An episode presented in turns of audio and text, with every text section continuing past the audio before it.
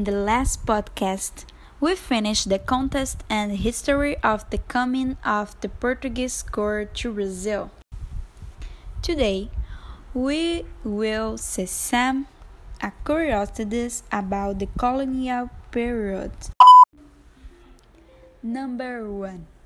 The first name given in 1000 and 1500 by the Portuguese to Brazil was Terra de Vera Cruz.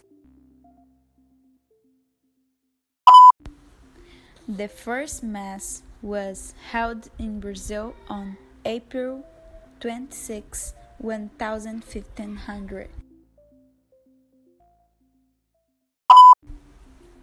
The first form of territorial organization established in Brazil by the Portuguese crown was the system of hereditary captaincies.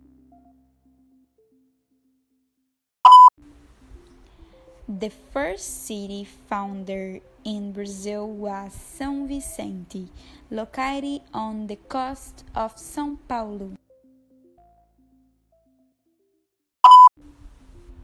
Until 1645, Brazil was the same flag of Portugal.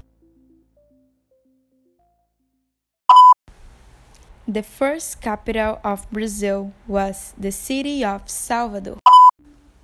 Between 1508 and 1640, Brazil was dominated by Spain due to the Iberian Union. Quilombo de Palmares was the largest in the history of Brazil. It had approximately 20,000 quilombolas in the year 1607. The slavery of natives was prohibited in Brazil by law of the Portuguese crown in the year 1618.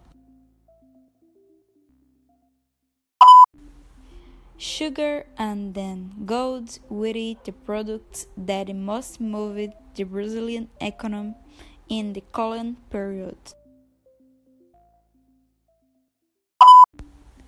That was the podcast today. Until the next.